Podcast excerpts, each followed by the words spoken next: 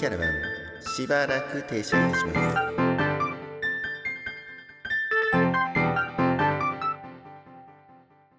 どうですか皆さん。なんか仕事とプライベートをこう、分けなきゃとか思ってる人もいたりとか、三谷さんみたいに、あ、同じような考え、あ、じゃあこれグラデーションで例えられたんだとか、そういうふうに思った人もきっといるんじゃないでしょうか。やっぱり、こう、自分だけで思ってると、これって合ってるのかなとか、これって大丈夫かなとか、大丈夫でしょっていう人よりは大丈夫かなって不安になる人の方が多いかなと思ってて、やっぱり誰かのを聞いて、あ、一緒だなとか、まあ共感とか、そういう風なのをしていく中で自分自身のやりたいとか、苦手だなとか、いろんな思いっていうのがあると思うんですよ。うん。私にとって三谷さんはやっぱり、あ、この人すごいな。私も頑張ろうみたいな、そういう存在ではあったので、三谷さんにとってそういう人とかっていたりします？君たちだよ。いや、そこになるんですね。そう、これも恥ずかしいからあんまり言わないでいるんだけど、あーもうたくさん言ってください。たくさん言ってください。僕がそうやってオープンキャンパスのイベント運営とかをやって、学生の集団をお世話してるときに、すごく一緒にやってて、やりやすいな、楽しいなと思う学生が、やっぱり何人かいるのね。で、そういう学生ってどういう学生なんだろうって思うと、愛想が良かったりとか、フットワークが軽かったりとか、なんだろうな、活動的だったりとか、人当たりが良かったりとか。で、自分もそうなりたいなって思ったんだよね。うんうんうんうんうんだから、、そういう学生たちの真似を自分でもするようになってきて、うんうんうんだから、こう、なんていうの、教える立場でもしかしたら自分はいたのかもしれないけど、どちらかというと学んでたことの方が多いなって。それは星野さんの代だったりとか、それも上の代の人たちとかを見てて、さあ、すごいな、この人たち。自分より 何歳も下なのに、こんなに話も早くて、しっかり考えてくれて、動いてくれうん。て、うんしかも全然嫌な感じがしないから、楽しかったからですね。うん 間違いなく。なんだろうな。いや、めっちゃ楽しいんですよね。やってる。私たちもだし。多分、桜インターンやってた人もそうだと思うし、まあ仕事とかやっていく中で、あ、この上司と一緒に働いてて楽しいな、このチームって楽しいなって思う瞬間、今聞いてくれてる人たちの中でもあると思うんですね。うんその、あ、この人といるとワクワクするとか、いやなんか、これこうやったらどうなるんだろう。みたいな。本当にプラスに思いを持っていってくれる関係性、やっぱり人との出会いとか、この人と何かこれをやりたいとか、そういうふうに思いをさせるっていう言葉はおかしいですけど、うんうんうまく言葉にこう喋ってると、いやめっちゃ楽しかった泣きそうって思うんですけど、なんかその、誰かに何をしてあげるとか、うんうんしてもらうとか、その損得感情っていうんですか？うん それってなかったなと思って、うんなんか、これやったらこれしてくれるっしょみたいな。これしてほしいからみたいなんて、あの時はなかった。いや、今が別にあるかないかってそういうわけじゃなくて、あの時は特になく自分が楽しいからとか、なんか相手も楽しそうだし。そういういい意味でやってたなっていうふうに思ってて、うんこれってなんて言うんだろう？あの、えっと、ヒューマンリソースマネジメントっていうのかな、うん人材開発とかの観点から言えば、それは内発的動機ってやつなんだよね。うんうんうんうんでうんなんていうのかな、人事の世界でも最近よく言われているのは、外発的動機っていう名誉とかお金。これはえっと、限りがある。それだけで人をモチベートするのは無理で、内発的動機って言って、やりたいっていう気持ちとか楽しいっていう気持ちで人をドライブしていく方がいいみたいなことが言われていて、今でこそこうやって言語化できてるんだけど、うんうん。当時、星野さんたちに対して自分がやりたかったことはそういうことだったんだなって思うんだよね。だから、時給がどうこうとか、責任とか義務とかじゃなくて、純粋にみんながやりたいと思ってることをどんどんやってってもらいたい。で、それが全体と合わなければ合わないから変えてって言うし、うんうんいけるんだったらもうどんどんそこは応援するみたいな風にうん、当時はすごく考えてたな。いやー、うんなんか私の中ですごい今答え合わせですね。あの時って、あ、そういうことだったんだ。うん。私その三谷さんと活動してる中で、うん。いや、前喋ったことあるんですけど、うん。一言すごい忘れられない言葉があって、何？私ってどちらかっていうとやっぱり人前で立つとか、うん。人前で喋るとかうん。をやってきたので、小学校、中学校うん。とかまあ、高校はまあ後半からありましたけど、大学とかでも。うん。でも三谷さんは私に向かって、いや、星野さんは表ってより裏だよねって言われたのがすっごい言葉の中に残ってて、うん。うわ、この人なんでだ？私こんなただひたすら喋るのにみたいな。うん。え、裏って言ってる？え、どういうこと？そういうのがあったんですけど、うん。覚えてます？そういう風に言ってたのって。あのね、ごめん、具体的には覚えてない。だけどい、や、そうだと思うんですよ。うんうん。そういう目線で見てたっていうか、うん、うん。なんか、なんていうのかな、その人が一番生きる場所ってどこだろうとか、うんうんそこにいる人たち全員がどうハマっていけば、チーム全体として一番いい状態になるのかな、みたいなことを考えたときに、やっぱり星野さんってすごくパワフルだし、周りも見られるし、人のために動けるタイプの人だからなんていうか、表に出る人って、そこに集中しなきゃどうしてもいけない役者さんみたいなもんだから、でもそれよりも、いろんなところを見て動き回れる人の方が、星野さんには向いてるんだろうなって思ってうん、多分無責任に、そう、無責任に背中を押すって決めてたの、ずっと。その頃から。いや、本当にあの、今までこう、これを聞いてくれてる人たちわかると思うんですけど、私むちゃくちゃなこと、言語化とかとても苦手なので、いや、むちゃくちゃなことを言うけど、三谷さんがこう、うまく言語化して、あ、こうだよっていう風に言ってくれるんですよ。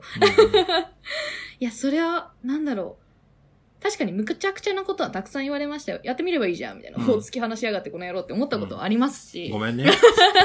その説は。そうやと思ったことはたくさんありますよ。うんうんでもそれでもやっぱり、あ、この人が言うならやってみようかなとか、いや、それはめちゃくちゃ思ってました。なので、あの、別に、なんだろう、無責任に、今、そういうふうに言いましたけど、その無責任だなとは思ったことは一切なくて。まあ、で、できないって思ってる人には言ってないし、別にそれでダメですって言われたら、それはそれで全然後腐れもなく、じゃあやめようっていうつもりだったし、実際にそれで断ってくれた時も多分あったと思うし、いや、ありましたよ。私うん嫌です、無理ですって言ったことありますからね。全然それで、別にそのやらせたいと思ってるわけじゃないから、でも、機会というかチャンスを渡してみたいなって思う時にそういうことを大体無責任に言ってるんだよね。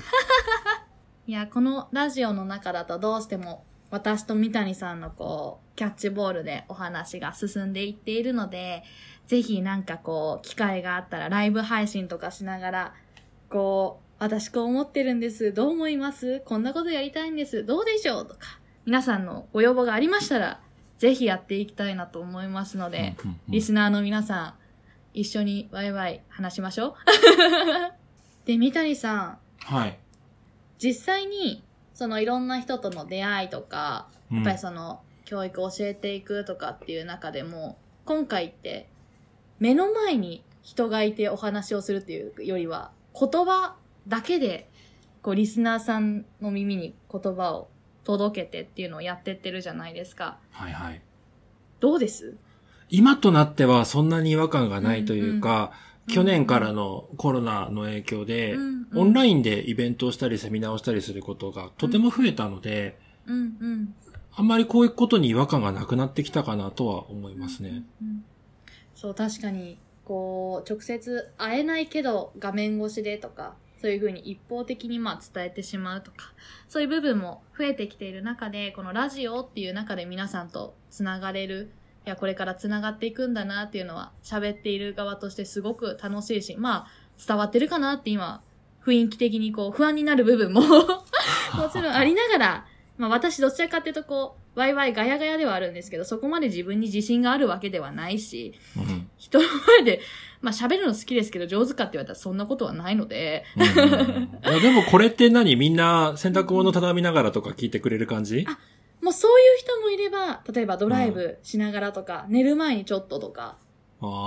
いろいろいますよ。割とでも私のキャラバンズ、キャラバンに関しては、内容が重めというか、どちらかっていうと濃い、そしてなんか、とんかつみたいな感じなので、寝る前だと胃もたれしちゃって寝れないっていう人多発なので、うん。皆さんも心に余裕がある時に聞いてもらってます。そうです、そうです。うん消化不良を起こしちゃうんでね、うんウォーミングアップしてもらってから聞いてもらってますね。うんうんうん いやー、今回いろいろとお話をしていきましたが、聞けなかったことだったりとか、あ、そういう風に思ってくれてたんだっていうので、で、ニヤニヤ聞いてくれてるリスナーさんもいたり、あ、いろんな、こういう関係性っていうのが、まあ、斜め、斜め、まあ、上下、年齢とか普通に考えたらまあ上下関係なんですけど、あんまり上下って感じではないですもんね。そうね。俗に言う斜めの関係ってやつだよね、これは。本当に本当にそういう風な、なんだろう、そういう、そういうっておかしいですけどね、関係性とかの中でやっていて、まあ本当はこんなこと話したかったとかっていうのもありますけど、どんどん違う方向に行きながらも、あ、うん楽しかったなって、私はすごい楽しく話してたんですけど、うん。うん。まあ時間が残念ながらこう決まっててですね、おー残念だね。そろそろ、そうなんですよ。毎回この時間って私も寂しくなっちゃうんですけど、うんうん最後、三谷さんから、このリスナーさんへのメッセージ、何かこれだけは伝えておきたいみたいなことあったりします？じゃあ、言ってもいいですか？あどうぞどうぞ。多分、僕と一緒に仕事というか活動したことある人も聞いてくれてるかもしれなくて、改めてそんな皆さんには感謝を伝えたいなと思っていまして、あの、途中でもあった通り、なんていうか、みんなみたいになりたいって思って今の自分がいて、で、自分が学んだことはみんなに還元したいって思ってこれまでずっと来ているので、自分の原動力になってくれている人なんですよ、皆さんは。だから改めてそこに感謝をしたいというふうに思っています。あともう一つは、えっ、と、僕と出会ったことがない人でこれを聞いてくれている人は多分、まあ、きっと星野さんのつながりの人みたいな人だから、なかなかこう、型にはまらない人だったりとか、型にはまらなくなりたいって憧れてる人なんじゃないかなっていうふうに思っていて、で、僕が、うんと、すごく尊敬してる上司が僕に対して言ってくれたことで、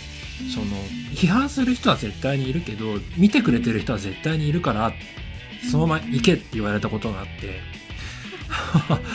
で、あの、星野さんも知ってる人なんだけどね、ほいほいほいほい。今多分キャリアセンターで偉い人をやってると思うんだけど。あー、なるほど。かしこまりました。そうそうそうはい。で、あ別に実名を伏せることもないんだけど、僕もその人のことすごく尊敬してて、で大学職員ってやっぱりお堅い世界なので、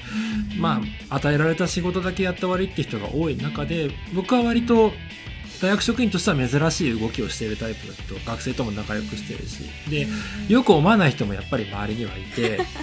で、そういう声がこうチラチラ聞こえてくるときに、その上司は、いや、絶対気にすんなって、俺はお前のこと見てるから、そのまま行けっていうふうに言ってくれて、で、そういう声がちょっとあるだけでも、やっぱ自分としては安心ができるんですよね。だから、皆さんの周りにそういう人がいれば、ぜひ安心させてあげてほしいと思うし、皆さん自身が何か不安になっているんならば、星野さんなり僕なりのところと一緒にお話しさせてほしいですね。そしたら、いやもうそのまま行けばいいと思うよって言えると思うので、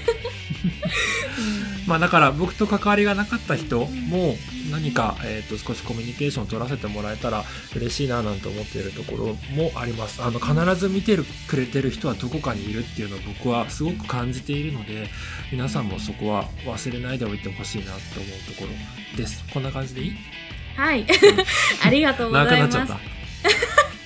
いやいやいやいや、やっぱり本当に誰か見てくれてるっていうのは絶対にそうなので、これはあの皆さん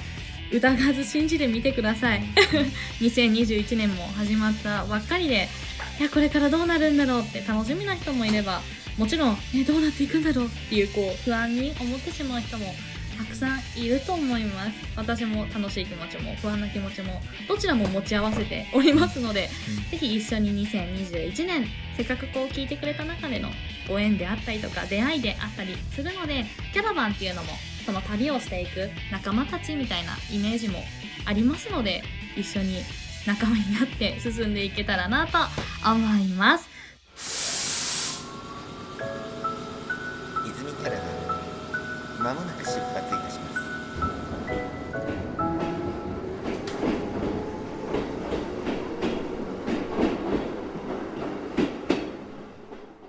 したら三谷さん、私のキャラバンってうん最後に合言葉言ってるんですよ。お、なんかプレゼントに応募するやつみたいな？いやいやいやいや。あ、そういうことじゃない。合言葉はこちらみたいな、そういう感じだと皆さん、あの、それ書いちゃうんで。あいろいろ準備しなきゃいけなくちゃうんで、はい、やめてください。あの、皆さんね、何か応募してくれたら私からの愛のメッセージ送りますよ。あんまり理由なさそうだな。なさそうだね。なんかちょっと、あ、なさそうですね。残念だ。これ、あの、もういいですよ。欲しかったらメッセンジャーくださいね。そしたら、私のうんキャラバンの合言葉って、ボンボヤーチっていううんうんうん。掛け言葉みたいなね。んですね。あ、そうです、そうです、そうです、そうです。あの、良い旅をっていううん。意味があるので、その言葉をちょっと最後に言っていきたいなと思っていて、うん。今までのキャラバン、1回目は私が、ではまた次回って言ってボンボヤージってみんなに言ってもらったんですけど、前回は、あの、和樹さんが最後だったので、いや、寂しいのでまたどこかで、みたいな合言葉を言って、ボンボヤージみたいなんでみんなに、せーのみたいな感じでやったんですけど、うん。三谷さんも何か一言言ってもらって、せーのでもいいですし、うん。何か一言言ってもらって最後みんなでボンボヤージでこれ終わりにしていきたいんですけど、どうです？なんか言葉思い浮かびます？そしたらですね、皆さんとっても楽しい今回のキャラバンも終わりとなりますので、では三谷さん掛け声の方お願いします。わかりました。はい。えっ、と、僕はですね、留学、イタリアという国に留学をしていて、イタリアではかつて、その、帰る人に対して、さよならって言わなかったらしいんですね。で、なんて言ったかっていうと、次いつ来るのっていうのがうんうん挨拶だったらしいんですね。で、こんな風に、まあ僕たちも、えーまたどこかでお会いすることがあるんじゃないかなと思ってますし、うんぜひうん直接お話も聞きたいと思っていますので、またどこかでお会いできたら嬉しいなという風に思っています。それでは、ボンボヤーボンボヤージありがとうございました。ありがとうございます。